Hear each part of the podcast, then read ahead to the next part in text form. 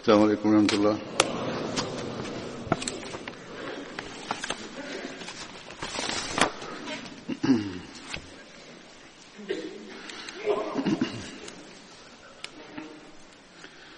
أشهد أن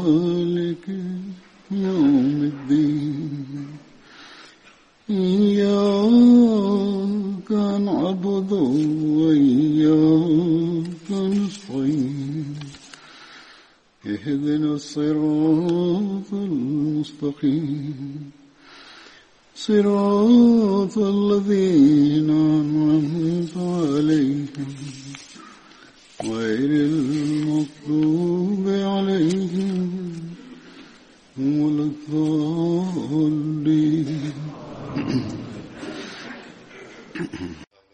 പറയാൻ പോകുന്ന ബദരി സഹാബാക്കളിൽ ആദ്യത്തെ പേര് ഹസ്രത്ത് ഹുസൈൻ ബിൻ ഹാരിസിന്റേതാണ്.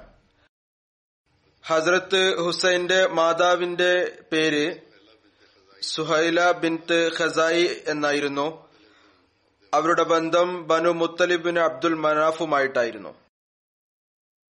ഇദ്ദേഹം തന്റെ രണ്ട് സഹോദരന്മാർ അതിർത്ത് സുഫൈൽ അതിർത്ത് അബു ഉബൈദ എന്നിവർക്കൊപ്പം മദീനയിലേക്ക് ഹിജ്രത്ത് ചെയ്തു.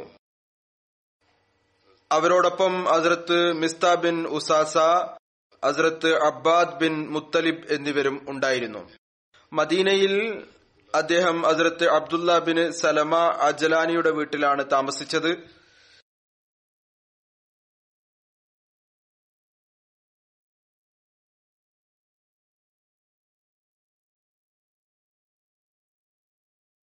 നിവേദനം അനുസരിച്ച് റസൂർലായി സല്ലാഹു അലൈഹി വസല്ലം അസർത്ത് ഹുസൈനും അസരത്ത് അബ്ദുല്ല ബിനു ജുബൈറിനും ഇടയിൽ സഹോദര ബന്ധം സ്ഥാപിച്ചു. ഇത് മുഹമ്മദ് ബിൻ ഇസ്ഹാക്കിന്റെ നിവേദനം അനുസരിച്ചാണ്. ഹസ്രത്ത് ഹുസൈൻ ബദർ ഉഹദ് അടക്കം എല്ലാ യുദ്ധങ്ങളിലും റസൂൽ സല്ലാഹു അലൈഹി സ്വലമയോടൊപ്പം പങ്കെടുത്തു.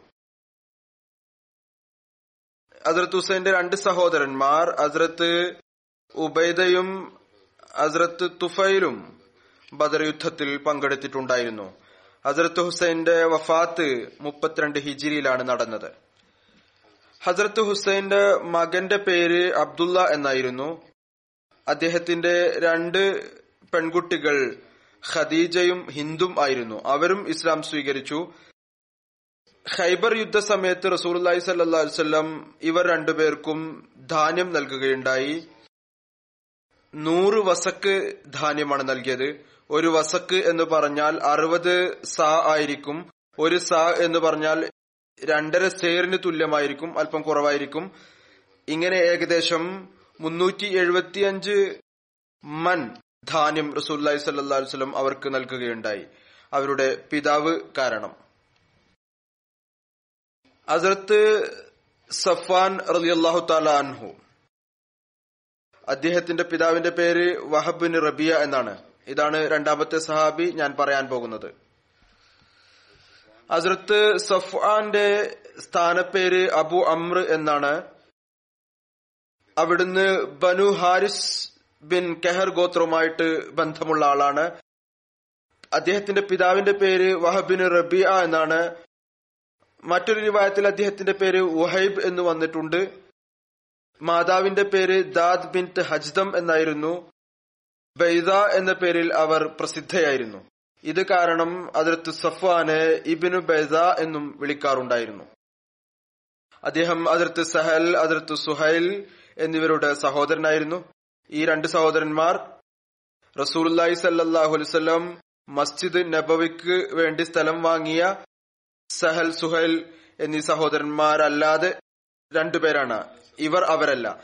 റസൂലുല്ലാഹി സല്ലാഹു അലുസ്ലം അതിർത്ത് സഫ്വാന്റെ സഹോദര ബന്ധം അതിർത്ത് റാഫി ബിൻ മൊല്ലയുമായി നടത്തുകയുണ്ടായി. മറ്റൊരു നിവേദനം അനുസരിച്ച് അങ്ങയുടെ സഹോദര ബന്ധം അതിർത്ത് റാഫി ബിൻ അജ്ലാനുമായിട്ടാണ് നടത്തിയത്. ഇദ്ദേഹത്തിന്റെ മരണത്തെക്കുറിച്ചും വഫാത്തിനെ കുറിച്ചും വിവിധ അഭിപ്രായങ്ങളുണ്ട്. ചിലർ പറയുന്നു അതിർത്ത് സഫ്വാൻ ബദർ യുദ്ധത്തിൽ തൈമ ബിൻ അദി അങ്ങയെ ഷഹീദാക്കി മറ്റൊരു നിവേദനം അനുസരിച്ച് അങ്ങ് ബദർ യുദ്ധത്തിൽ ഷഹീദായില്ല മറിച്ച് ബദർ യുദ്ധമടക്കം എല്ലാ യുദ്ധങ്ങളിലും റസൂല്ലായി സല്ലാ വസ്ലമയോടൊപ്പം പങ്കെടുക്കുകയുണ്ടായി. അതിർത്ത് സഫ്വാനെ കുറിച്ച് ഒരു രൂപായത്തിൽ വരുന്നു. അദ്ദേഹം ബദർ യുദ്ധത്തിനു ശേഷം മക്കയിലേക്ക് തിരിച്ചുപോയി. കുറച്ചു കാലത്തിനു ശേഷം ഹിജ്രത്ത് ചെയ്ത് രണ്ടാമതും തിരിച്ചു വരികയുണ്ടായി ഇപ്രകാരം ഒരു രൂപായത്തുണ്ട് അദ്ദേഹം മക്ക വിജയം വരെ അവിടെ തന്നെ താമസിച്ചു. അതായത് മക്കയിൽ താമസിച്ചു.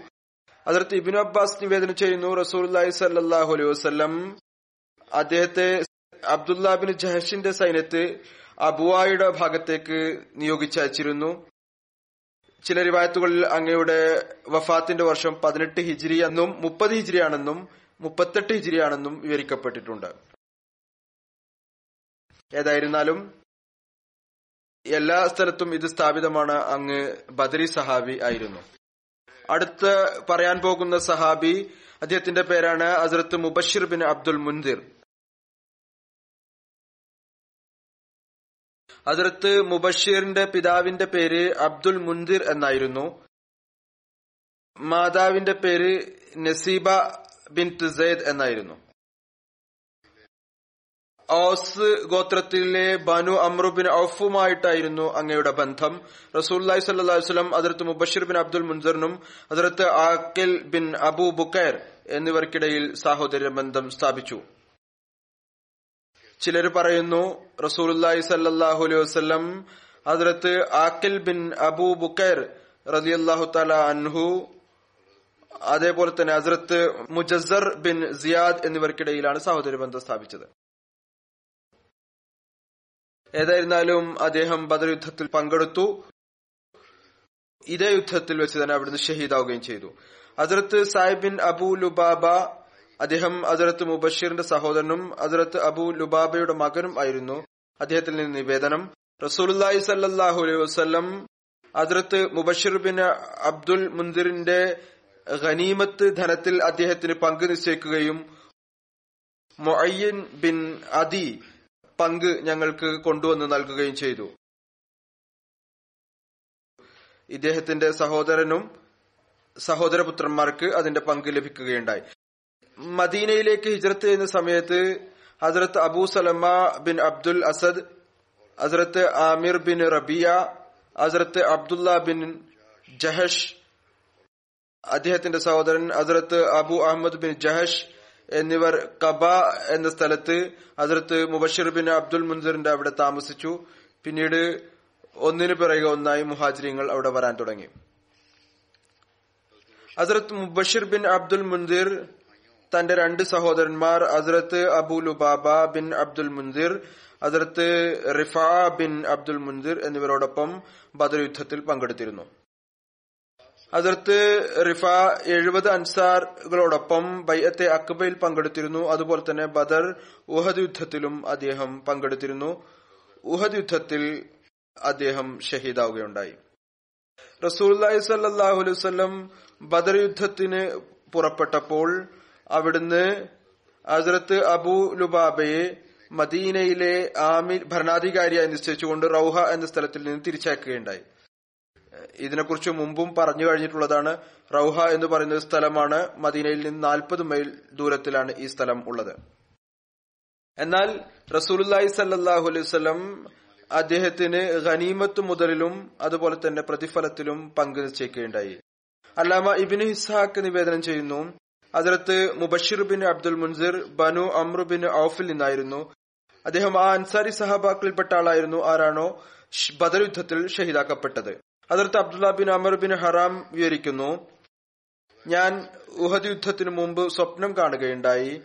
അഥവാ അതിർത്ത് മുബഷിർ ബിൻ അബ്ദുൽ മുൻസിർ എന്നോട് പറയുകയാണ് താങ്കൾ ഏതാനും ദിവസങ്ങൾക്കുള്ളിൽ ഞങ്ങളുടെ അടുത്ത് വരും ഞാൻ ചോദിച്ചു. താങ്കൾ എവിടെയാണുള്ളത്? അപ്പോൾ അദ്ദേഹം എന്നോട് പറയുകയുണ്ടായി ഞാൻ സ്വർഗത്തിലാണുള്ളത് ഞങ്ങൾ സ്വർഗത്തിൽ ഇഷ്ടപ്പെട്ടയിടത്തുനിന്ന് കഴിക്കുകയും പാനം ചെയ്യുകയും ചെയ്യുന്നു. ഞാൻ അദ്ദേഹത്തോട് ചോദിച്ചു താങ്കൾ ബദർ യുദ്ധത്തിൽ ഷഹീദായിരുന്നില്ല? അദ്ദേഹം പറഞ്ഞു തീർച്ചയായും. എന്നാൽ എന്നെ വീണ്ടും ജീവിപ്പിക്കുകയുണ്ടായി. ആ സഹാബി ഈ സ്വപ്നം റസൂല്ലായി സല്ലാഹു അലൈഹി സ്വലമയുടെ അടുത്ത് പറയുകയുണ്ടായി. അപ്പോൾ റസൂല്ലായി സല്ലാഹു വസ്ലം പറഞ്ഞു ഓ അബു ജാബിർ ഇത് തന്നെയാണ് ഷഹാദത്ത് എന്ന് പറയുന്നത്. ഷഹീദ് അള്ളാഹുവിന്റെ പക്കൽ പോവുകയും അവിടെ സ്വതന്ത്രരായി കറങ്ങി നടക്കുകയും ചെയ്യുന്നു. അല്ലാമ സർക്കാനി ബദർ യുദ്ധത്തിൽ ഷഹീദായ സഹാബാക്കളെ കുറിച്ച് വിവരിച്ചുകൊണ്ട് പറയുന്നു രണ്ട് സഹാബാക്കൾ ഔസ് ഗോത്രത്തിൽപ്പെട്ടവരായിരുന്നു. അതിൽ ഒന്ന് അതിർത്ത് സൈദുബിൻ ഹൈസമ ആയിരുന്നു. ചിലർ പറയുന്നു തൊയ്മ ബിൻ അദിയാണ് അദ്ദേഹത്തെ ഷഹീദാക്കിയത്. എന്നാൽ ചിലർ പറയുന്നത് അമർ ബിൻ അബ്ദുൽ വുദ്ദാണ് അദ്ദേഹത്തെ ഷഹീദാക്കിയത്. സംബൂതി തന്റെ ഗ്രന്ഥം വഫായിൽ എഴുതിയിരിക്കുന്നു. ജീവചരിത്രകാരന്മാരുടെ വചനങ്ങളിൽ നിന്ന് വ്യക്തമാണ്. ബദർ യുദ്ധത്തിൽ ഷഹീദായ സഹാബാക്കളിൽ അതിലത്ത് ഉബൈദയെ കൂടാതെ എല്ലാവരും തന്നെ ബദറിലാണ് കബറടക്കപ്പെട്ടത്. ഉബൈദ കുറച്ചു കഴിഞ്ഞാണ് വഫാത്തായത്. അത് സഫ്ര എന്ന യാ റൌഹ എന്ന സ്ഥലത്താണ് അദ്ദേഹത്തെ കബറടക്കിയിരിക്കുന്നത്. തെബ്രാനി പ്രബലമായ നിവേദകരിൽ നിന്ന് നിവേദനം ചെയ്യുന്നു. അതിർത്ത് ഇബിന് മസൂദ് നിവേദനം ചെയ്യുന്നു. റസൂല്ലി സല്ലാഹു അലൈഹി സ്വലം സഹാബാക്കൾ ആരാണോ ബദറിൽ ഷെയ്താക്കപ്പെട്ടത് അള്ളാഹു സ്വർഗത്തിൽ അവരെ പച്ച പക്ഷികളിൽ അവരുടെ ആത്മാവിനെ വെക്കുന്നതായിരിക്കും. അവർ സ്വർഗത്തിൽ നിന്ന് ഭക്ഷിക്കുകയും കുടിക്കുകയും ചെയ്യും. അവർ ഈ അവസ്ഥയിലായിരിക്കും. പെട്ടെന്ന് അവരുടെ നാഥൻ അവരിൽ വെളിപ്പെടും. എന്നിട്ട് പറയും എന്റെ ദാസരെ നിങ്ങൾ എന്താണ് ആഗ്രഹിക്കുന്നത്? അപ്പോൾ അവർ പറയും ഞങ്ങളുടെ നാഥ ഇതിന് മുകളിലും മറ്റെന്തെങ്കിലും കാര്യമുണ്ടോ? ഞങ്ങൾ സ്വർഗത്തിൽ വന്നിരിക്കുകയാണ്. അപ്പോൾ അള്ളാഹു വീണ്ടും ചോദിക്കും നിങ്ങൾ എന്താണ് ആഗ്രഹിക്കുന്നത്? അങ്ങനെ നാല് പ്രാവശ്യം ചോദിക്കുമ്പോൾ സഹാബാക്കൾ പറയും നീ ഞങ്ങളുടെ റൂഹിനെ ഞങ്ങളുടെ ശരീരത്തിൽ തിരിച്ചയക്കുക. ഞങ്ങൾ ഏതുപോലെ ഷഹീദാക്കപ്പെട്ടുവോ അതുപോലെ വീണ്ടും ഷഹീദാക്കപ്പെടുന്നതിനു വേണ്ടി. അടുത്ത സഹാബി അദ്ദേഹത്തെ കുറിച്ച് പറയാൻ പോകുന്നു. അദ്ദേഹത്തിന്റെ പേരാണ് ഹസ്രത്ത് വറക്ക ബിൻ അയാസ്. ഹസ്രത്ത് വറക്കയുടെ പേരിൽ അഭിപ്രായ ഭിന്നതയുണ്ട്. അദ്ദേഹത്തിന്റെ പേര് വറക്ക എന്ന് കൂടാതെ വദ്ഫ എന്നും വദുക്ക എന്നും വിവരിക്കപ്പെട്ടിട്ടുണ്ട്. ഹസ്രത്ത് വറക്കയുടെ പിതാവിന്റെ പേര് അയാസ് ബിൻ അമ്ര എന്നായിരുന്നു. അൻസാറുകളുടെ ഗോത്രം ഹസ്രജിന്റെ ശാഖ ബനു ലോസാനു ബിൻ ഖനുമായിട്ടാണ് അദ്ദേഹത്തിന് ബന്ധമുണ്ടായിരുന്നത്. അല്ലാമ ഇബിൻ ഇസാഖിന്റെ നിവേദനം അനുസരിച്ച് ഹസരത്ത് വറക്ക തന്റെ രണ്ട് സഹോദരന്മാർ ഹസരത്ത് റബി ഹസരത്ത് അമർ എന്നിവരോടൊപ്പം ബദർ യുദ്ധത്തിൽ പങ്കെടുക്കാൻ അദ്ദേഹത്തിന് തൗഫീക്ക് ലഭിക്കുകയുണ്ടായി. അതിർത്ത് വറക്കക്ക് ബദർ യുദ്ധത്തെ കൂടാതെ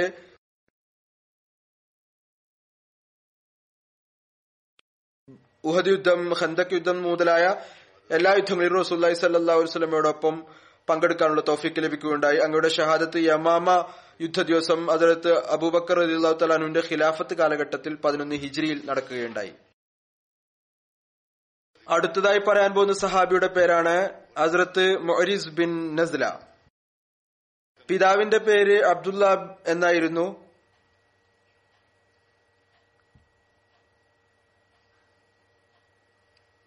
നസല ബിൻ അബ്ദുല്ല എന്നാണ് അദ്ദേഹത്തിന്റെ പിതാവിന്റെ പേര്?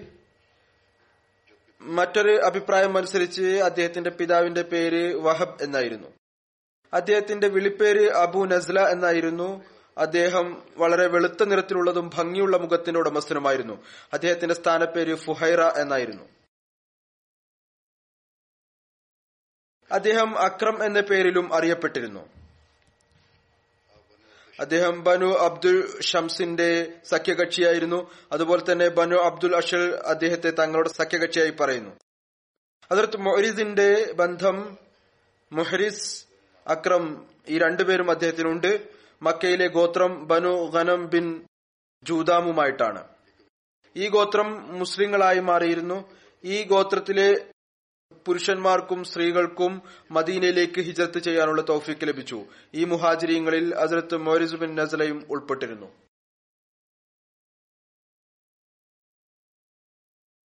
വാക്കിരി പറയുന്നു ഞാൻ ഇബ്രാഹിം ബിൻ ഇസ്മായിലിൽ നിന്ന് കേട്ടു. അദ്ദേഹം പറയാറുണ്ടായിരുന്നു യോമുസറഹ ഇത് സീക്കറ യുദ്ധം എന്നും ഖസ്ബത്തുൽ ഗാബ എന്നും പേരിലും അറിയപ്പെടുന്നു. ഇത് ആറ് ഹിജിറിലാണ് നടന്നത്. ഇതിൽ മോരിസ് ബിൻ നസ്ലെ കൂടാതെ ബനു അബ്ദുൽ അഷ് അലിലെ ഭവനത്തിൽ നിന്ന് മറ്റാരും തന്നെ പുറപ്പെട്ടിട്ടുണ്ടായിരുന്നില്ല.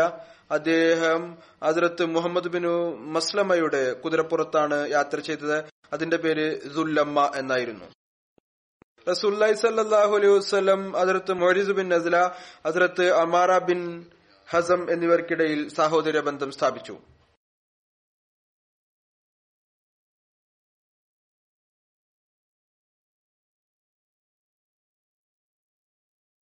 അങ്ങ് ബദർ ഉഹദ് ഖന്തക് എന്നീ യുദ്ധങ്ങളിൽ പങ്കെടുത്തു. സാലിബിൻ വാക്കുതിയുടെ അഭിപ്രായം അനുസരിച്ച് സാലിബിന് കൈസാൻ നിവേദനം ചെയ്യുന്നു. അതിർത്ത് മോരിസുബിൻ നസല പറഞ്ഞു ഞാൻ സ്വപ്നത്തിൽ ആകാശത്തിന്റെ പുറം കണ്ടു. അത് എനിക്ക് വേണ്ടി തുറക്കപ്പെട്ടിരിക്കുന്നു. ഏതുവരെ എന്നാൽ ഞാൻ അതിൽ പ്രവേശിച്ചു. അങ്ങനെ ഞാൻ ഏഴാം ആകാശം വരെ എത്തി. പിന്നീട് സിദറത്തുൽ മുൻതഹ വരെ എത്തി. എന്നോട് പറഞ്ഞു ഇത് താങ്കളുടെ ലക്ഷ്യസ്ഥാനമാണ്. അതിർത്ത് മൊരീസ് പറയുകയാണ് ഞാൻ അതിർത്ത് അബൂബക്കർ സിദ്ദീഖ് റജി അള്ളാഹു തലാഹുവിന് മുമ്പിൽ ഈ സ്വപ്നം വിവരിച്ചു. അദ്ദേഹം സ്വപ്ന വ്യാഖ്യാനത്തിൽ പ്രാവീണ്യം ഉള്ള ആളായിരുന്നു. അദ്ദേഹം പറഞ്ഞു ഷഹാദത്തിന്റെ സന്തോഷ വാർത്ത പിന്നീട് ഒരു ദിവസം അദ്ദേഹം ഷഹീദാക്കപ്പെട്ടു. അദ്ദേഹം റസൂൽ തിരുമേനി സല്ലാ വസ്ലമയോടൊപ്പം യോമുസർഹൽ ഖസ്ബത്തുൽ ഖാബക്ക് വേണ്ടി പുറപ്പെട്ടു. ഈ യുദ്ധം സിഖറ എന്നും വിളിക്കപ്പെട്ടിരുന്നു. ഇത് ആർ ഹിജിലാണ് നടന്നത്. അമറുബിൻ ഉസ്മാൻ ജഹഷി തന്റെ പിതൃവ്യരിൽ നിന്ന് നിവേദനം ചെയ്യുന്നു. അതിർത്ത് ബിൻ നസ്ല ബദർ യുദ്ധത്തിൽ പങ്കെടുത്തിരുന്നു. അപ്പോൾ അദ്ദേഹത്തിന്റെ പ്രായം മുപ്പത്തൊന്ന് മുപ്പത്തിരണ്ട് വയസ്സായിരുന്നു. അദ്ദേഹം ഷഹീദായപ്പോൾ മുപ്പത്തിയേഴ് മുപ്പത്തിയെട്ട് വയസ്സ് അല്ലെങ്കിൽ അതിനടുത്ത് പ്രായമായിരുന്നു. ഹസ്രത്ത് മൊരീസിന്റെ ഷഹാദത്തിന്റെ സംഭവം ഇപ്രകാരം വിവരിക്കപ്പെട്ടിരിക്കുന്നു. ഹസ്രത്ത് അയാസുബിൻ സലമ സീക്കറ യുദ്ധത്തെക്കുറിച്ച് നിവേദനം ചെയ്യുന്നു. എന്റെ പിതാവ് എന്നോട് പറഞ്ഞു സുല ഹുദൈബിയ സംഭവത്തിനു ശേഷം ഞങ്ങൾ മദീനയിലേക്ക് തിരിച്ചു പോകാൻ വേണ്ടി പുറപ്പെട്ടു.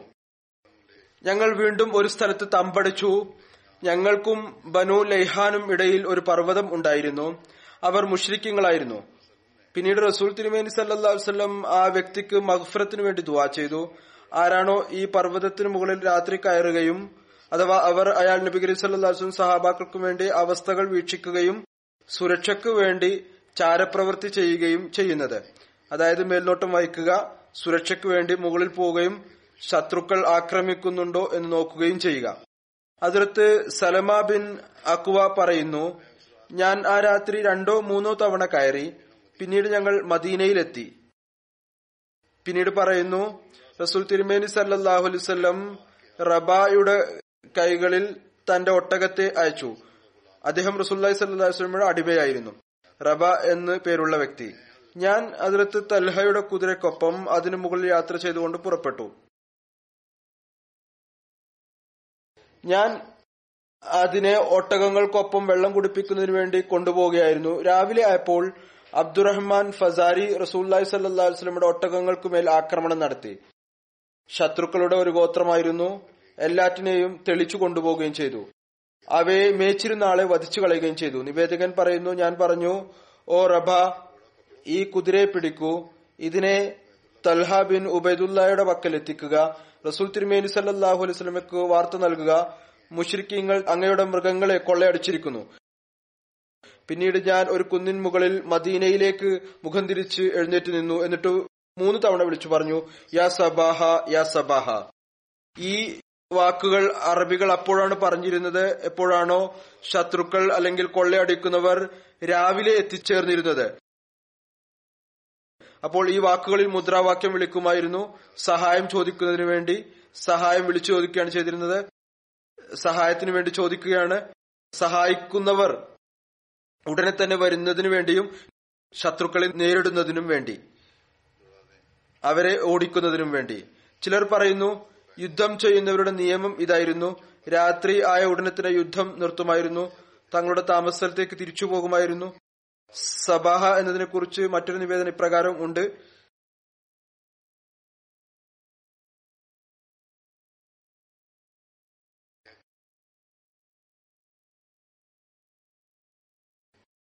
സബാഹ എന്ന് പറഞ്ഞുകൊണ്ട് രണ്ടാമത്തെ ദിവസം യുദ്ധത്തെ ഓർമ്മിപ്പിക്കുമായിരുന്നു. നേരം വെളുത്തിരിക്കുന്നു. ഇനി യുദ്ധത്തിനു വേണ്ടി തയ്യാറാവുക. ലോകാത്തുൽ ഹദീസിൽ ഈ വിശദീകരണം എഴുതിയിട്ടുണ്ട്. പറയുന്നു ഏതായിരുന്നാലും പിന്നീട് ഞാൻ അവരുടെ പിന്നാലെ അന്വേഷിച്ചുകൊണ്ട് അവർക്കെതിരെ അമ്പെയ്തുകൊണ്ട് പുറപ്പെട്ടു. ഞാൻ ആവേശത്തോടുകൂടി കവിത ചൊല്ലുന്നുണ്ടായിരുന്നു. ഞാൻ പറയുന്നുണ്ടായിരുന്നു അനബ്നുൽ അക്വ അൽ യോമു യോമുൽ റുസ ഞാൻ അക്വയുടെ മകൻ ആണ്.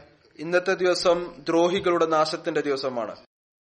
ഞാൻ അവരിൽ ആരെയെങ്കിലും കണ്ടാൽ ഞാൻ അയാളുടെ ഒട്ടകപ്പുറത്തുള്ള ഇരിപ്പിടത്തിലേക്ക് അമ്പെയ്യുകയും ഏതുവരെ എന്നാൽ അമ്പിന്റെ തലഭാഗം അവരുടെ കഴുത്തുവരെ എത്തുകയും ചെയ്യുമായിരുന്നു. ഞാൻ പറയുന്നുണ്ടായിരുന്നു ആന ഇബിനുൽ അക്വ അലിയോമയോമുർ റുസ. ഞാൻ അക്വയുടെ മകനാണ്. ഈ ദിവസം ദ്രോഹികളുടെ നാശത്തിന്റെ ദിവസമാണ്. പറയുന്നു അള്ളാഹു സത്യം ഞാൻ അവരെ അമ്പെയ്തുകൊണ്ടിരുന്നു അവർക്ക് പരിക്കേൽപ്പിച്ചുകൊണ്ടിരുന്നു. എന്റെ നേർക്ക് ഏതെങ്കിലും ഒരു കുതിരസവാരിക്കാരൻ വന്നാൽ ഞാൻ ഏതെങ്കിലും ഒരു മരത്തിന് പിന്നിൽ മറഞ്ഞിരിക്കുമായിരുന്നു. ഒരു മരത്തിന് പിന്നിൽ ഒളിച്ചിരിക്കുമായിരുന്നു. പിന്നീട് ഞാൻ അയാളെ അമ്പെയ്ത് പരിക്കേൽപ്പിക്കും. ഏതുവരെ എന്നാൽ പർവതത്തിന്റെ വഴി ഇടുങ്ങിയതായപ്പോൾ അവർ ആ ഇടുങ്ങിയ വഴിയിൽ പ്രവേശിച്ചപ്പോൾ ഞാൻ മലമുകളിൽ കയറി എന്നിട്ട് അവരെ കല്ലെറിയാൻ തുടങ്ങി. അവർ അതായത് റസൂൽ തിരുമേനി സല്ലാഹു വസ്ലമിയുടെ മൃഗങ്ങളെ കൊള്ളയടിച്ചു കൊണ്ടുപോയിരുന്നവർ. അവരുടെ മേൽ ഇദ്ദേഹം ആക്രമണം നടത്തി ഇദ്ദേഹം ഒറ്റക്കായിരുന്നു ആദ്യം അമ്പെയ്തുകൊണ്ടിരുന്നു പിന്നീട് മല ഇടുക്കിൽ എത്തിയപ്പോൾ അവിടെ നിന്ന് കല്ലെറിയാൻ തുടങ്ങി. അങ്ങനെ ഞാൻ അവരെ പിന്തുടർന്നുകൊണ്ടിരുന്നു ഏതുവരെ എന്നാൽ അള്ളാഹു റസൂൽ തിരുമേനി സല്ലാഹു വസ്ലമിയുടെ ഒട്ടകങ്ങളിൽ നിന്ന് ഒരു ഒട്ടകവും അങ്ങനെ ഉണ്ടായിരുന്നില്ല ഏതൊന്നിനെയാണോ ഞാൻ ഉപേക്ഷിച്ചത്. അതായത് മലയിടുക്ക് കാരണം അവർ പിന്നിലായി അവർ അതിനെ എനിക്കും അവർക്കും ഇടയിൽ ഉപേക്ഷിച്ചു. പിന്നീട് ഞാൻ അമ്പെയ്തുകൊണ്ടിരുന്നു. ഏതുവരെ എന്നാൽ അവർ മുപ്പതിൽ കൂടുതൽ പുതപ്പുകളും മുപ്പത് ശൂലവും ഭാരം കുറയുന്നതിനു വേണ്ടി വലിച്ചെറിഞ്ഞു. അവർ ഓടിക്കൊണ്ടിരിക്കുകയായിരുന്നു. ഒട്ടകത്തെ ഉപേക്ഷിച്ചു. പിന്നീട് തങ്ങളുടെ സാധനങ്ങൾ പിന്നിലെറിയാൻ തുടങ്ങി. അങ്ങനെ എളുപ്പത്തിൽ ഓടിപ്പോകാൻ സാധിക്കുന്നതിനു വേണ്ടി. പറയുന്നു ഏതൊരു വസ്തുവാണോ അവർ വലിച്ചെറിഞ്ഞിരുന്നത് ഞാൻ അവയ്ക്കുമേൽ അടയാളം എന്ന നിലയിൽ കല്ലുകൾ വെക്കുമായിരുന്നു. റസൂൽ തിരുമേനി സല്ലാസ്ലും സഹാബാക്കളും തിരിച്ചറിയുന്നതിനു വേണ്ടി. ഏതുവരെ എന്നാൽ അവർ ഒരു ഇടുങ്ങിയ താഴ്വരയിൽ വന്നു. അവിടെ അവർക്ക് ബദർ ഫറാരിയുടെ ഒരു മകനെ ലഭിച്ചു. അവർ ഇരുന്ന് ഭക്ഷണം കഴിക്കാൻ തുടങ്ങി. ഞാൻ ഒരു മലയുടെ കൊടുമുടിയിൽ ഇരിക്കുകയായിരുന്നു. ഫസാരി പറഞ്ഞു ഞാൻ കാണുന്ന ആ വ്യക്തി ആരാണ്? അവർ പറഞ്ഞു ഈ മനുഷ്യൻ ഞങ്ങളെ ഞെരുക്കി കളഞ്ഞിരിക്കുന്നു. അള്ളാഹുവാണ് സത്യം ഇയാൾ രാവിലെ മുതൽ ഞങ്ങളുടെ മേൽ തുടർച്ചയായി അമ്പെയ്തുകൊണ്ടിരിക്കുകയാണ്. ഏതുവരെ എന്നാൽ അയാൾ ഞങ്ങളിൽ നിന്ന് എല്ലാം തന്നെ പിടിച്ചെടുത്തിരിക്കുന്നു. അയാൾ പറഞ്ഞു നിങ്ങളിൽ നിന്ന് നാലു പേർ അയാളുടെ അടുത്തേക്ക് പോകട്ടെ. അതിർത്ത് സലമ ബിൻ ആക്കുവ പറയുന്നു അവരിൽ നിന്നുള്ള നാലു പേർ എന്റെ അടുത്തേക്ക് മലമുകളിൽ കയറി. അവർ എനിക്ക് അവരോട് സംസാരിക്കാൻ സാധിക്കുന്ന വിധം അടുത്തെത്തിയപ്പോൾ ഞാൻ പറഞ്ഞു നിങ്ങൾക്ക് എന്നെ അറിയാമോ? അവർ പറഞ്ഞു ഇല്ല നിങ്ങൾ ആരാണ്? ഞാൻ പറഞ്ഞു ഞാൻ സൽമാ ബിൻ അക്വയാണ് അവനാണ് സത്യം പിന്നീട് അദ്ദേഹം നിഷേധികളോട് പറഞ്ഞു അവനാണ് സത്യം ആരാണോ മുഹമ്മദ് സല്ലാ വസ്ലം മുഖത്തിന് ആദരവ് നൽകിയിരിക്കുന്നത്. ഞാൻ നിങ്ങളിൽ ആരെ പിടിക്കാൻ ഉദ്ദേശിച്ചാലും എനിക്ക് പിടിക്കാൻ സാധിക്കും. എന്നാൽ നിങ്ങളിൽ ആരെങ്കിലും എന്നെ പിടിക്കാൻ ഉദ്ദേശിച്ചാൽ ഒരിക്കലും നിങ്ങൾക്ക് പിടിക്കാൻ സാധിക്കുകയില്ല. അവരിൽ ഒരാൾ പറഞ്ഞു നാലാളുകൾ വന്നിരുന്നതിൽ ഒരാൾ പറഞ്ഞു അവർ ഭയപ്പെട്ടു. അവർ പറഞ്ഞു ഞങ്ങൾ വിചാരിക്കുന്നതും അങ്ങനെ തന്നെയാണ്. അങ്ങനെ അവർ നാലുപേരും തിരിച്ചുപോയി. ഞാൻ എന്റെ സ്ഥലത്ത് തന്നെ നിന്നു. ഇതുവരെ എന്നാൽ ഞാൻ റസൂൽ തിരുമേനി സല്ലാ അലുസ്ലമയുടെ കുതിര മരങ്ങൾക്കിടയിലൂടെ വരുന്നതായി കണ്ടു. അവരിൽ ഏറ്റവും ആദ്യം അക്രം അസദിയായിരുന്നു അദ്ദേഹത്തിന് പിന്നിൽ അബു കത്താദ അൻസാരി അദ്ദേഹത്തിന് പിന്നിൽ മെക്താദ് ബിൻ അസ്വദ് കിൻതി ആയിരുന്നു. ഞാൻ അക്രം അതായത് അതിർത്ത് മൊരീസിന്റെ കുതിരയുടെ കടിഞ്ഞാൻ പിടിച്ചു. അപ്പോൾ അവർ നാലു ഭാഗത്തേക്കും പിന്തിരിഞ്ഞോടി.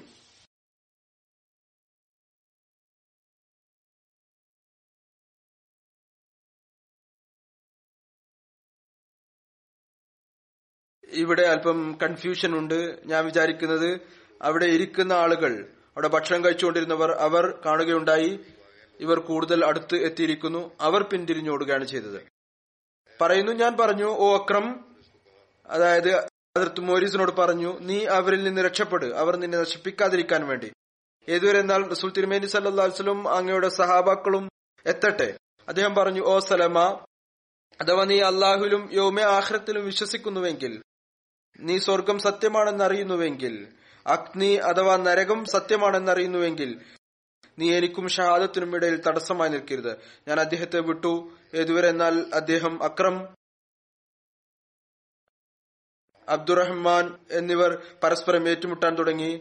അദ്ദേഹം അബ്ദുറഹ്മാൻ അടക്കം അയാളുടെ കുതിരയെയും പരിക്കേൽപ്പിച്ചു.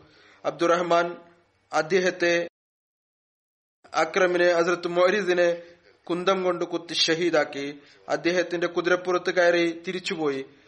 റസൂൽ തിരുമേനി സല്ലാസ്ലയുടെ കുതിര സവാരിക്കാരൻ അബൂ കത്താദ അബ്ദുറഹ്മാൻ തന്റെ ആളുകളിലേക്ക് പോകാൻ വേണ്ടി തിരികെ ഉണ്ടായി അലൈഹി സ്വല്ലാസ്ലമിയുടെ കൂടെ വന്ന ആളുകൾ അതിൽ ഹസ്രത്ത് അബൂ കത്താദ അബ്ദുറഹ്മാനെ പിന്നാലെ പോവുകയും അയാളെ പിടിക്കുകയും കുന്തം കൊണ്ട് കുത്തി അയാളെ വധിച്ചു കളയുകയും ചെയ്തു.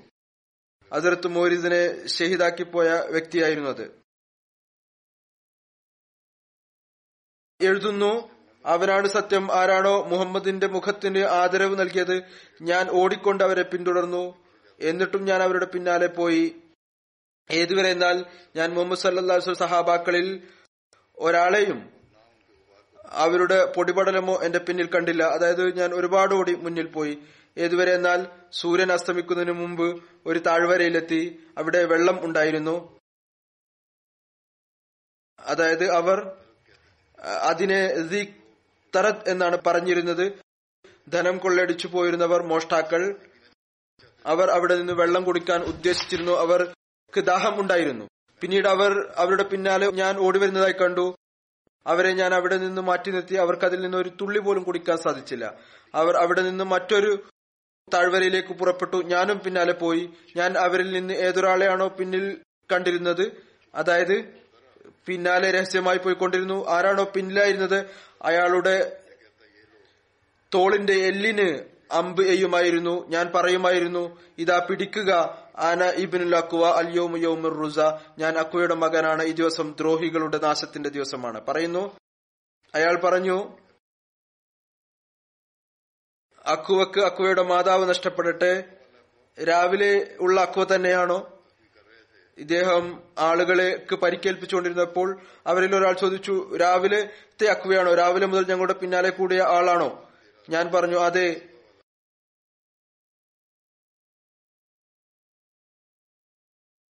ജീവന്റെ ശത്രു രാവിലത്തെ അക്വ തന്നെ. അവർ രണ്ട് കുതിരകളെ താഴ്വരയിൽ ഉപേക്ഷിച്ചു. ഞാൻ അവ രണ്ടിനെയും കൊണ്ട് റസൂൽ തിമേൻ സല്ലാസ് അടുത്തേക്ക് പുറപ്പെട്ടു. എനിക്ക് ആമിൽ ഒരു പാത്രത്തിൽ പാൽ ചേർത്ത വെള്ളവും മറ്റൊരു പാത്രത്തിൽ വെള്ളവും കൊണ്ടുവരുന്നതായി കാണാൻ സാധിച്ചു. പിന്നീട് ഞാൻ വധു എടുത്തു അത് കുടിച്ചു. പിന്നീട് ഞാൻ റസൂൽ തിരുമേനി സല്ലാ വസ്ലമിന്റെ അടുത്തേക്ക് ചെന്നു. റസൂൽ തിരുമേനി സല്ലാ വസ്ലം വെള്ളത്തിന്റെ അടുത്തുണ്ടായിരുന്നു. എവിടെ നിന്നാണോ അവരെ രാവിലെ ഓടിച്ചത് കൊള്ളക്കാരെ ഓടിച്ചത് അവിടെ റസൂൽ തിരുമേനി സല്ലാഹു അലൈവല്ലം എത്തിയിരുന്നു. ആ വെള്ളത്തിന് സമീപം റസൂല്ലായി സല്ലാസ്ലം എത്തിയിരുന്നു. ഞാൻ കണ്ടു റസൂല്ലായി സല്ലാസ്ലം ആ ഒട്ടകവും ആ എല്ലാ വസ്തുക്കളും ഏതൊന്നാണോ ഞാൻ മുഷ്രിഖങ്ങളിൽ നിന്ന് വിടുവിപ്പിച്ചത് എടുത്തിരിക്കുന്നു. അതിരത്ത് ബിലാൽ ആ ഒട്ടകങ്ങളിൽ നിന്ന് ആരെയാണോ ഞാൻ അവരിൽ നിന്ന് പിടിച്ചെടുത്തത് ഒരു ഒട്ടകത്തെ അറുത്തിരിക്കുന്നു. അദ്ദേഹം റസൂൽ തിരുമേ സല്ലാസ്ലമക്കായി കരളും പൂഞ്ഞിന്റെ മാംസവും ചുട്ടുകൊണ്ടിരിക്കുകയായിരുന്നു. ഞാൻ പറഞ്ഞു എനിക്ക് സൈന്യത്തിൽ നിന്ന് നൂറുപേരെ തിരഞ്ഞെടുക്കാൻ അനുവാദം നൽകുക.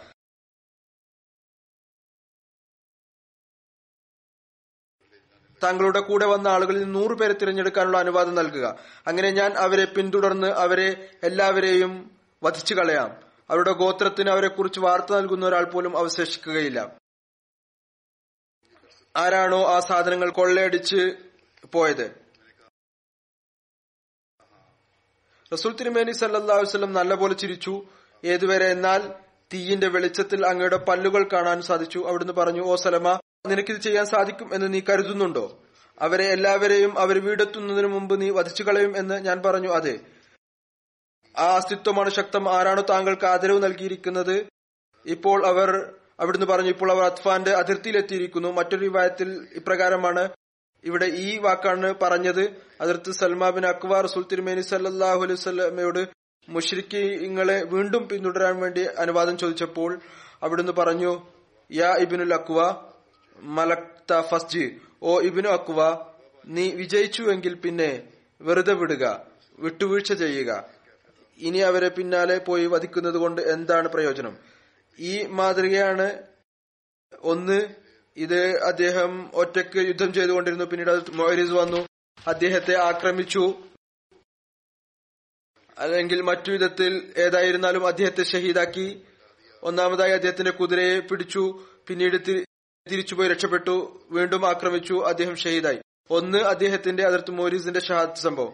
മറ്റൊന്ന് ഇദ്ദേഹത്തിന്റെ ധൈര്യമാണ്. യുദ്ധത്തിന്റെ രീതിയും ഇദ്ദേഹത്തിന് അറിയാമായിരുന്നു. ഇദ്ദേഹം പ്രകാരമാണ് അക്വ ആ കൊള്ളക്കാരിൽ നിന്ന് എല്ലാ ധനവും പിടിച്ചെടുത്തത്. പിന്നീട് പ്രധാന കാര്യം ഇതാണ്. ധനം തിരിച്ചു പിടിച്ചപ്പോൾ എന്നിട്ടും പറഞ്ഞു ഞാൻ അവരെ എല്ലാവരെയും പിന്തുടർന്ന് അവരെ വധിച്ചു കളയാം. അപ്പോൾ റസൂല്ലായി സല്ലാസ്ലം പറഞ്ഞു അവരെ വിട്ടേക്കുക വെറുതെ വിടുക. ധനം തിരിച്ചു ലഭിച്ചിരിക്കുന്നു. ഇതാണ് റസൂൽ തിരുമേനി സല്ലാ വസ്ലം മാതൃക. കാരണം അങ്ങേക്ക് കൊല്ലും കൊലയുമായിരുന്നില്ല ഉദ്ദേശം. ഇതായിരുന്നില്ല ലക്ഷ്യം.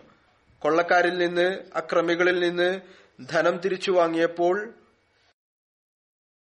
അവർ അതെല്ലാം തന്നെ ഉപേക്ഷിച്ച് ഓടിപ്പോയപ്പോൾ അവരിൽ ചിലർക്ക് പരിക്കും പറ്റിയപ്പോൾ അവിടുന്നും പിന്നീട് ഏതെങ്കിലും വിധത്തിലുള്ള യുദ്ധമോ കൊല്ലും കൊലയോ നടത്തിയില്ല.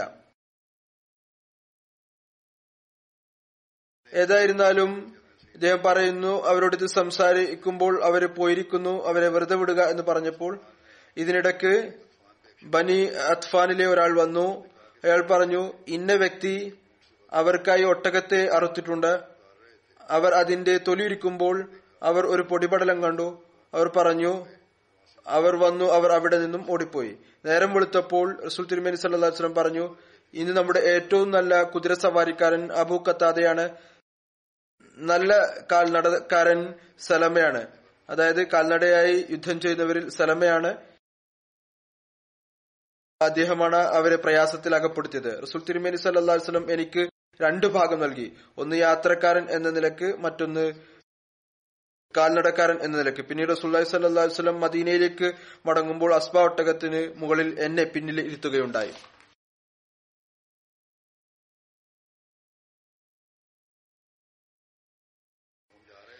പറയുന്നു ഞങ്ങൾ പോകുമ്പോൾ അൻസാറുകളിലെ ഒരു വ്യക്തി അദ്ദേഹത്തെ ഓട്ടത്തിൽ ആർക്കും മറികടക്കാൻ സാധിക്കുമായിരുന്നു അയാൾ പറഞ്ഞു. മദീന വരെ ഓടാൻ ആരെങ്കിലും ഉണ്ടോ? യുദ്ധവും ശത്രുക്കൾ പ്രയാസപ്പെടുത്തിയിട്ടും സഹാബാക്കൾ തങ്ങളുടെ ഉല്ലാസത്തിനുള്ള സംവിധാനം ചെയ്യാറുണ്ടായിരുന്നു. പരസ്പരം ചെറിയ ചെറിയ ചലഞ്ചുകളും നടത്താറുണ്ടായിരുന്നു. സമയം കടന്നു പോകുന്നതിനും മാനസികമായ സമ്മർദ്ദം തുടർച്ചയായ ശത്രുക്കളുടെ ഭാഗത്തു നിന്നുള്ളത് കുറച്ച് കുറയുന്നതിനും വേണ്ടി. ഏതായിരുന്നാലും അവർ പറഞ്ഞു എന്നോടൊപ്പം ഓടാൻ ആരെങ്കിലും തയ്യാറുണ്ടോ? ഓടുന്ന ആരെങ്കിലും ഉണ്ടോ? പറയുന്നു. പല പ്രാവശ്യം അദ്ദേഹം ഈ കാര്യം ആവർത്തിച്ചു. ഞാൻ ഇത് കേട്ടപ്പോൾ പറഞ്ഞു അദ്ദേഹത്തോട് മറ്റേ സഹാബിയോട് തമാശ രൂപത്തിൽ നീ ഏതെങ്കിലും ബഹുമാനിനെ ആദരിക്കുകയില്ലേ? മുതിർന്നവരെ ഭയപ്പെടുന്നില്ലേ? അദ്ദേഹം പറഞ്ഞു റസൂൽ തിരുമേനി സല്ലാ ഒഴികെ മറ്റാരെയും എനിക്കൊരു ഭയവും ഇല്ല. ഞാൻ പറഞ്ഞു യാ റസൂല്ല എന്റെ മാതാപിതാക്കൾ താങ്കൾക്ക് തണ്ടമായിരിക്കട്ടെ. എനിക്ക് ഈ വ്യക്തിയുമായി ഓടാനുള്ള അനുവാദം നൽകിയാലും. അവിടുന്ന് പറഞ്ഞു ശരി നീ ഉദ്ദേശിക്കുന്നുവെങ്കിൽ ഓടിക്കൊള്ളുക. ഞാൻ ആ വ്യക്തിയോട് പറഞ്ഞു ശരി തുടങ്ങാം. പിന്നീട് പറയുന്നു ഞാൻ എന്റെ കാലുകൾ മാറ്റി ചാടി ഓടാൻ തുടങ്ങി. ഒന്നോ രണ്ടോ താഴ്വരകൾ അയാളുടെ പിന്നാലെ ഞാൻ ഓടി. പിന്നീട് ഞാൻ ശക്തി സംഭരിക്കുകയായിരുന്നു. പിന്നീട് മെല്ലെ ഞാൻ ഓടി. പിന്നീട് ഞാൻ വേഗതയിൽ ഓടി. അദ്ദേഹം മദീനയിലെ ഏറ്റവും വേഗതയിൽ ഓടുന്ന ആളായിരുന്നു. അങ്ങനെ ഞാൻ വേഗതയിൽ ചെന്ന് അദ്ദേഹത്തെ പിടിച്ചു. ഞാൻ അദ്ദേഹത്തിന്റെ തോളിനിടയിൽ ഇടിച്ചു. എന്നിട്ട് ഞാൻ പറഞ്ഞു നീ പിന്നിലായി പോയിരിക്കുന്നു ഒരു റാവി പറയുന്നു അദ്ദേഹം പറഞ്ഞു ഞാൻ മദീന വരെ അദ്ദേഹത്തിന് മുന്നിലായിരുന്നു. പിന്നീട് ഞങ്ങൾ മൂന്ന് രാത്രി അവിടെ താമസിച്ചു. അതിനുശേഷം റസൂല്ലായി സല്ലാ വസ്ലമയോടൊപ്പം ഹൈബറിലേക്ക് പുറപ്പെട്ടു. താരിഖ് തൊബരിയിൽ ഈ യുദ്ധത്തെക്കുറിച്ചുള്ള കുറച്ച് വിശദവിവരണം കാണാം. എഴുതിയിരിക്കുന്നു. അതിർത്ത് ആസിം ബിൻ അമ്രബിൻ കത്താത വിരിക്കുന്നു സീക്കറ യുദ്ധം ശത്രുക്കളുടെ ഭാഗത്ത് ഏറ്റവും ആദ്യത്തെ കുതിര ഹസ്രത്ത് മൊരിസുബിന് നസലയുടേതാണ് എത്തിയത്. അദ്ദേഹം ബനു അസദ് ബിൻ ഹുസൈമയിൽപ്പെട്ട ആളായിരുന്നു. അതിർത്ത് മൊരിസുബിൻ ബിൻ നസല അക്രം എന്ന് വിളിക്കുമായിരുന്നു. അതുപോലെ തന്നെ അദ്ദേഹത്തെ കുമേർ എന്ന് വിളിക്കാറുണ്ടായിരുന്നു. ശത്രുക്കളുടെ ഭാഗത്ത് നിന്ന് കൊള്ളയും അപകടത്തിന്റെയും പ്രഖ്യാപനം ഉണ്ടായപ്പോൾ അതിർത്ത് മഹ്മൂദ് ബിൻ മസ്ലമ്മയുടെ കുതിര അതിനെ അദ്ദേഹത്തിന്റെ തോട്ടത്തിൽ കെട്ടിയിരിക്കുകയായിരുന്നു. മറ്റു കുതിരകളുടെ ശബ്ദം കേട്ടപ്പോൾ അത് തന്റെ സ്ഥലത്ത് നിന്ന് തുള്ളിച്ചാടാൻ തുടങ്ങി. അത് ഉന്നതമായ പരിശീലിപ്പിക്കപ്പെട്ട കുതിരയായിരുന്നു. അപ്പോൾ ബനു അബ്ദുൽ അഷ് അലിലെ സ്ത്രീകൾ കെട്ടിയിരിക്കുന്ന കുതിര ഇപ്രകാരം ചാടുന്നതായി കണ്ടപ്പോൾ അതിർത്ത് മോരിസിനോട് പറയുകയുണ്ടായി ഓ കുമേർ ഈ കുതിരപ്പുറത്ത് യാത്ര ചെയ്യാൻ താങ്കൾക്ക് ശക്തിയുണ്ടോ? ഈ കുതിരയെ താങ്കൾ കാണുന്നുണ്ടല്ലോ. പിന്നീട് അദ്ദേഹം മുസ്ലിങ്ങളുടെയും റസൂല്ലി സ്വലമയും കണ്ടെത്തി. അവിടുന്ന് പറഞ്ഞു അതെ ഞാൻ തയ്യാറാണ്. പിന്നീട് ആ സ്ത്രീകൾ കുതിരയെ അങ്ങേക്ക് നൽകി. അവിടുന്ന് അതിർത്ത് മൊരീസ് അതിൽ യാത്ര ചെയ്ത് പുറപ്പെട്ടു. അദ്ദേഹം ആ കുതിരയുടെ കടിഞ്ഞാൻ അഴിച്ചുവിട്ടു. ഏതുവരെ എന്നാൽ അദ്ദേഹം ആ സംഘത്തെ കണ്ടു. അവരുടെ മുമ്പിൽ അദ്ദേഹം ചെന്നു. പിന്നീട് അതിർത്ത് മുഹരിസ് ബിൻ നസ്ല പറഞ്ഞു ഓ ചെറിയ സംഘം എതിർക്കൂ നിങ്ങൾക്ക് പിന്നിലുള്ള അൻസാറുകളും മുഹാജിരിങ്ങളും നിങ്ങളോടൊപ്പം വന്നു ചേരട്ടെ. റായി പറയുന്നു ശത്രുക്കളുടെ ഒരു വ്യക്തി അങ്ങയെ ആക്രമിച്ചു അങ്ങയെ ഷഹീദാക്കുകയും ചെയ്തു. പിന്നീട് ആ കുതിര അനിയന്ത്രിതമായി ഓടി. ആർക്കും അതിനെ പിടിച്ചുകെട്ടാൻ സാധിച്ചില്ല. ഏതുവരെ എന്നാൽ അത് ബനു അബ്ദുൽ അഷിന്റെ മുഹല്ലയിൽ വന്ന് അതിനെ കെട്ടിയിരുന്ന കയറിനടുത്ത് വന്നു നിന്നു. മുസ്ലിങ്ങളിൽ നിന്ന് ആ ദിവസം അങ്ങയെ കൂടാതെ മറ്റാരും തന്നെ ഷഹീദായിരുന്നില്ല.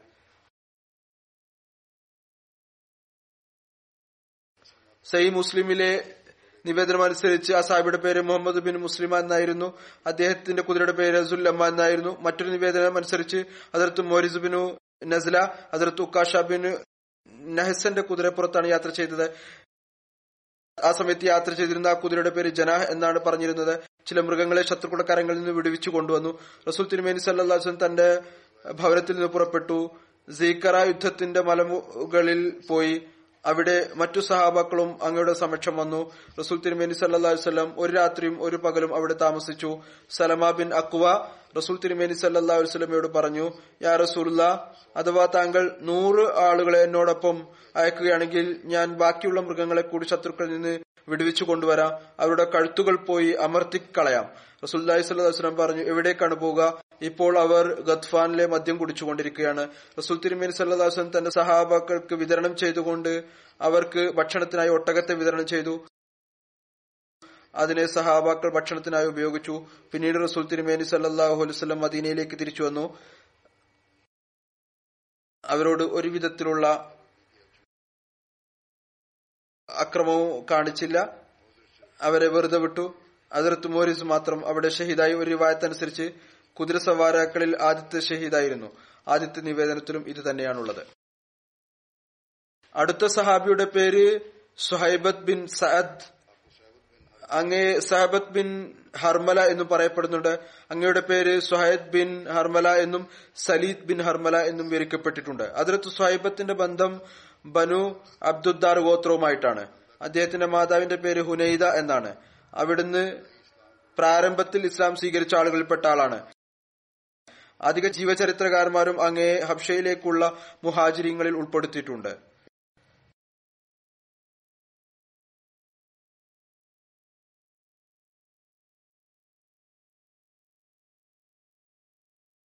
അതിർത്ത് സുഹൈബത്ത് മദീനയിലേക്ക് ഹിജ്രത്ത് ചെയ്തു. ഹിജ്രത്തിന് ശേഷം അദ്ദേഹം അതിർത്ത് അബ്ദുല്ല ബിൻ സലമ അജ്ലാനിയുടെ അവിടെ താമസിച്ചു.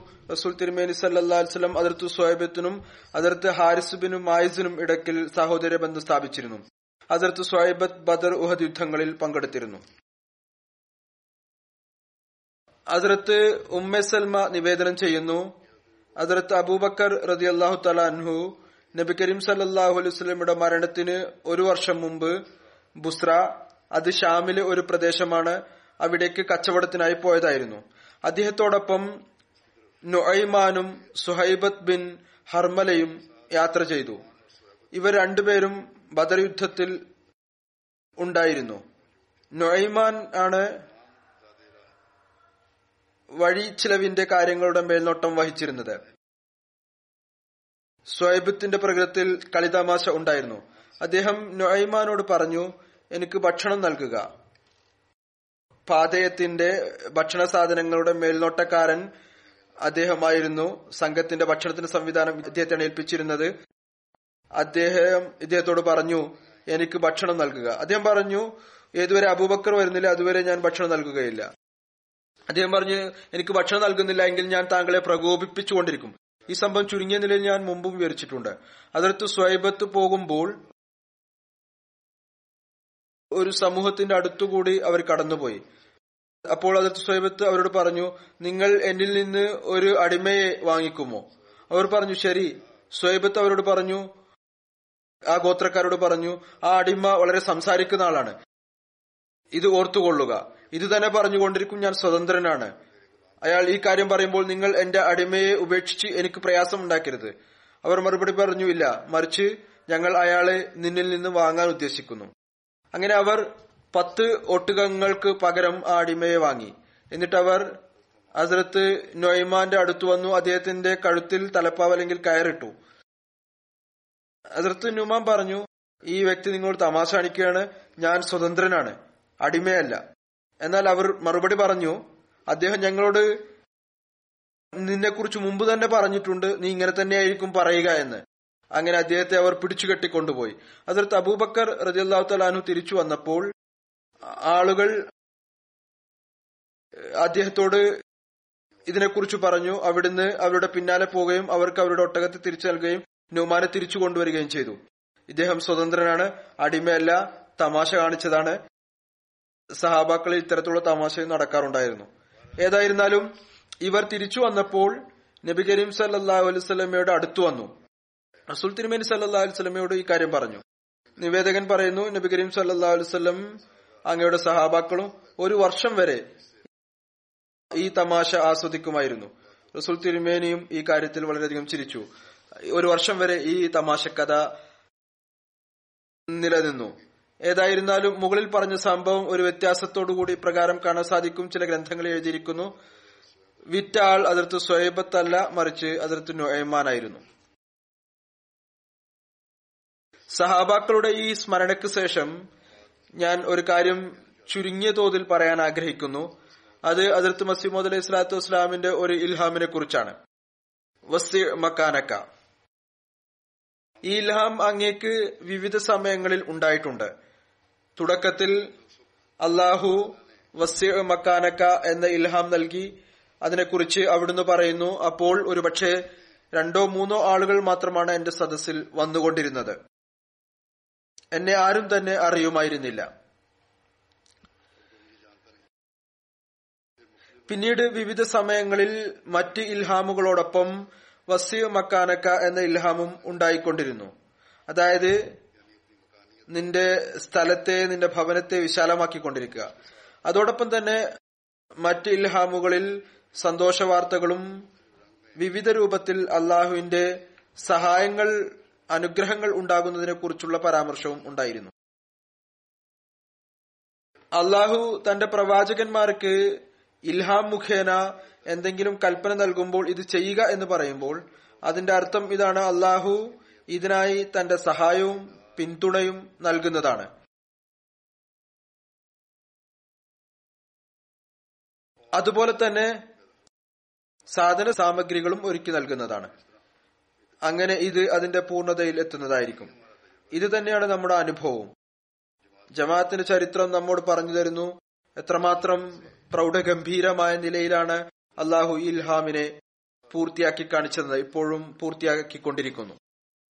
നാം അതിർത്ത് മസീമോദ് അലൈഹി സ്വലാത്തു വസ്സലാമിന്റെ വളരെ ചെറിയ സേവകർ ആണ്. നമുക്കും ഈ ഇൽഹാമിനെ കുറിച്ച് വിവിധ സമയങ്ങളിൽ പൂർത്തിയാകുന്നതുമായി ബന്ധപ്പെട്ടിട്ടുള്ള ദൃശ്യം കാണിച്ചുകൊണ്ടിരിക്കുന്നു. അതിർത്ത് മസീമോദ് അലൈഹി സ്വലാത്തു വസ്സലാമിന്റെ ഓരോ ഇൽഹാമും അള്ളാഹു ഏതെങ്കിലും ഒരു കാര്യത്തെക്കുറിച്ച് അങ്ങേക്ക് കൽപ്പന നൽകുന്നത് അല്ലെങ്കിൽ പ്രവചന രൂപത്തിൽ പറയുന്നത്. യഥാർത്ഥത്തിൽ അത് റസൂൽ തിരുമേനി സല്ലാഹു അലൈഹി വസ്ലമയുടെ ദീൻ അതായത് ഇസ്ലാമിന്റെ പ്രചാരണത്തിന്റെയും പുരോഗതിയും അങ്ങയിലൂടെ നടക്കുന്നതിനെ കുറിച്ചുള്ള സന്തോഷ വാർത്തയായിരുന്നു പിന്നീട് അങ്ങേക്ക് ശേഷം ഖിലാഫത്ത് പരമ്പര മുഖേന റസൂൽ തിരുമേനി സല്ലാ സന്ദേശം ലോകത്ത് പ്രചരിക്കും എന്നുള്ള സന്തോഷ വാർത്തയുണ്ട്. നമ്മുടെ ഓരോ ചുവടും മുന്നോട്ട് കുതിക്കുന്നത് അല്ലെങ്കിൽ നാം കാണുന്ന ഓരോ പുരോഗതിയും യഥാർത്ഥത്തിൽ അള്ളാഹുവിന്റെ ഈ പദ്ധതിയുടെ ഭാഗമാണ്. ഏതൊന്നാണോ അള്ളാഹു ഇസ്ലാമിനെ ലോകത്ത് പ്രചരിപ്പിക്കുന്നതിനു വേണ്ടി തയ്യാറാക്കിയിരിക്കുന്നത്. ഈ ആമുഖത്തിന് ശേഷം ഞാൻ അതിർത്ത് മസീമോദ് അലൈഹി സ്വലാത്തു ഇസ്ലാമിന്റെ ഇൽഹാമിലേക്ക് വരികയാണ്. വസി മക്കാനക്ക.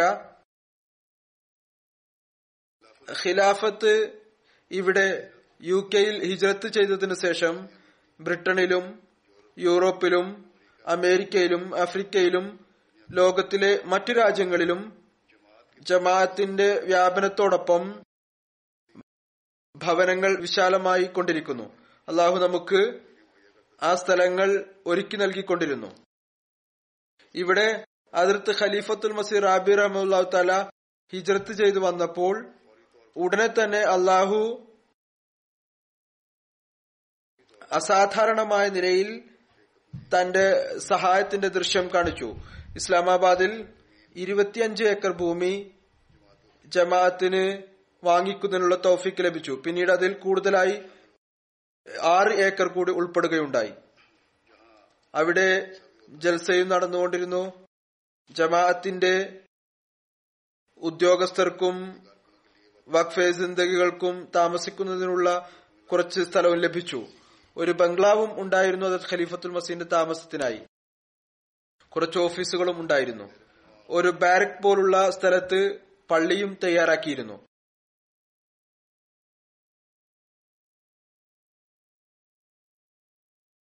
എനിക്ക് ഓർമ്മയുണ്ട് ഒരിക്കൽ ഇവിടെ വന്നപ്പോൾ ആയിരത്തി തൊള്ളായിരത്തി എൺപത്തി അഞ്ചിൽ അതത് ഖലീഫത്തുൽ മസീർ ആബി എന്നോട് പ്രത്യേകമായി പറഞ്ഞിരുന്നു. നമുക്ക് അള്ളാഹു വളരെ നല്ല സ്ഥലമാണ് മർക്കസിനായി നൽകിയിരിക്കുന്നത്. ഏകദേശം ഇതേ വാക്കുകൾ തന്നെയായിരുന്നു. എന്നാൽ കൃത്യമായ വാക്കുകളല്ല. എനിക്ക് കുറച്ച് വിശ്വാസമുണ്ട്. മറ്റു ചില സാക്ഷ്യങ്ങളും ഇത് വെളിപ്പെടുത്തുന്നു. അതിർത്ത് ഖലീഫത്തുൽ മസീർ ആബി റമുല്ലാ താലായുടെ ഇവിടെ സ്ഥിരമായ മർക്കസ് തയ്യാറാക്കാനുള്ള ഉദ്ദേശമുണ്ടായിരുന്നു. ഏതായിരുന്നാലും എല്ലാ ജോലികൾക്കും അള്ളാഹു ഒരു സമയം നിശ്ചയിച്ചിട്ടുണ്ട്. ഇപ്പോൾ അള്ളാഹു തൗഫീക്ക് നൽകിയിരിക്കുന്നു.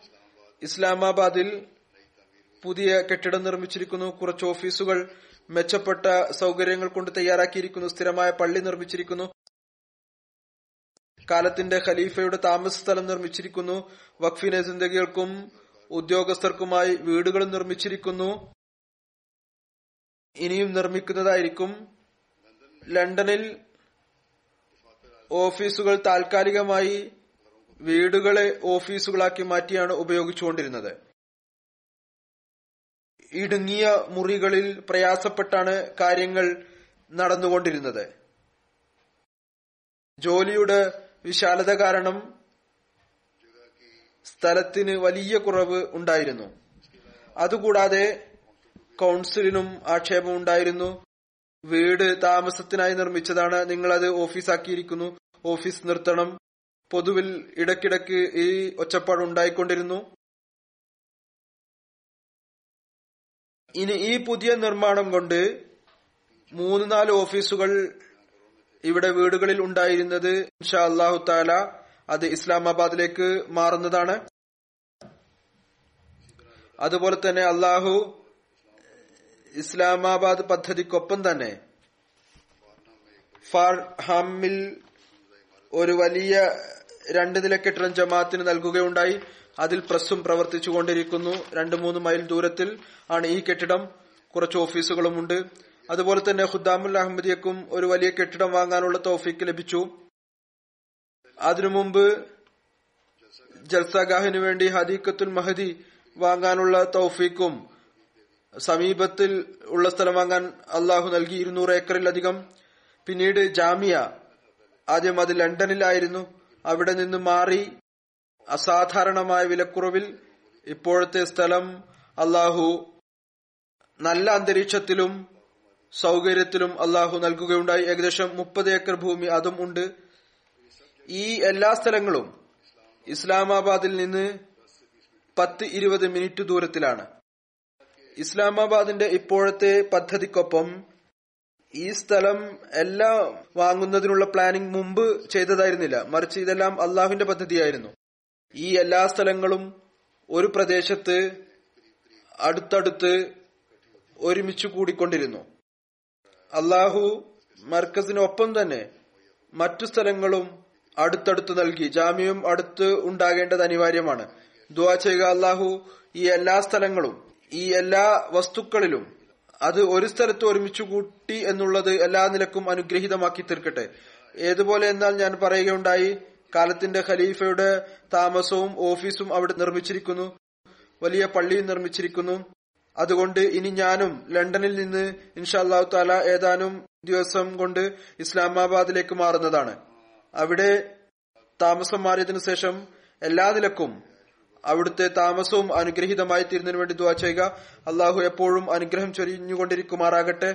അള്ളാഹു ഇസ്ലാമാബാദിൽ നിന്ന് ഇസ്ലാമിന്റെ തബ്ലീഗിന്റെ പ്രവർത്തനങ്ങൾ മുമ്പത്തേക്കാൾ കൂടുതലായി വിശാലത നൽകുമാറാകട്ടെ. വസി മക്കാനക്ക എന്നത് കേവലം ഭവനത്തിന്റെ വിശാലതയുടെ മാർഗം ആകാതിരിക്കട്ടെ. മറിച്ച് അള്ളാഹുവിന്റെ പദ്ധതികളുടെ പൂർത്തീകരണത്തിൽ വിശാലതക്കുള്ള മാർഗവുമായി തീരട്ടെ. ഈ കാര്യവും ഞാൻ വ്യക്തമാക്കാൻ ആഗ്രഹിക്കുകയാണ്.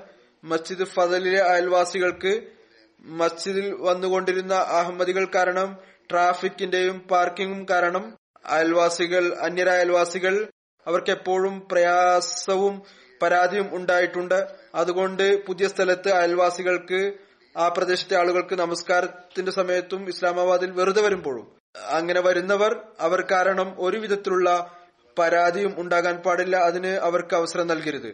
അടുത്തുള്ള ആളുകൾ വരും ട്രാഫിക് നിയമങ്ങൾ പാലിക്കുക സുരക്ഷിതത്വം എപ്പോഴും മുന്നിൽ വെക്കുക.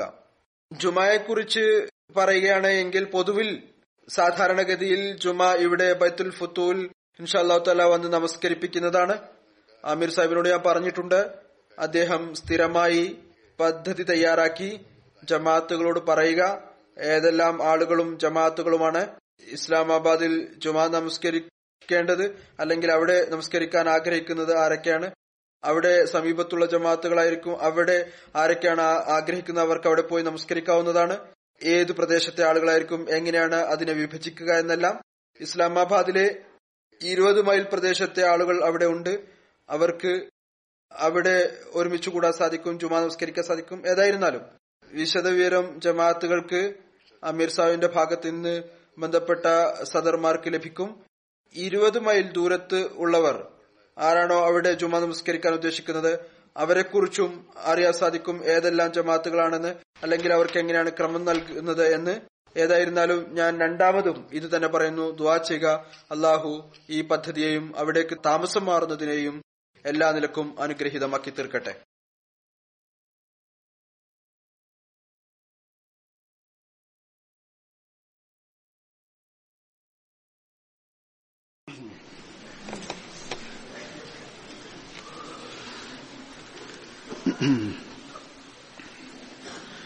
الحمد لله الحمد لله نحمده ونستعينه ونستغفره ونؤمن به ونتوكل عليه ونعوذ بالله من شرور أنفسنا ومن سيئات أعمالنا من يهده الله فلا مضل له ومن يضلله فلا هادي له.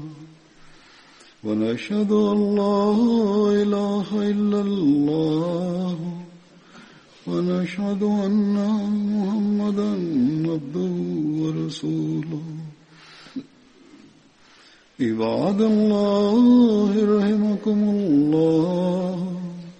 إن الله يأمر بالعدل واللسان وإيتاء ذي القربى وينهى عن الفحشاء والمنكر والبغي يعظكم لعلكم تذكرون اذكروا الله يذكركم وادعوه يستجب لكم ولذكر الله أكبر.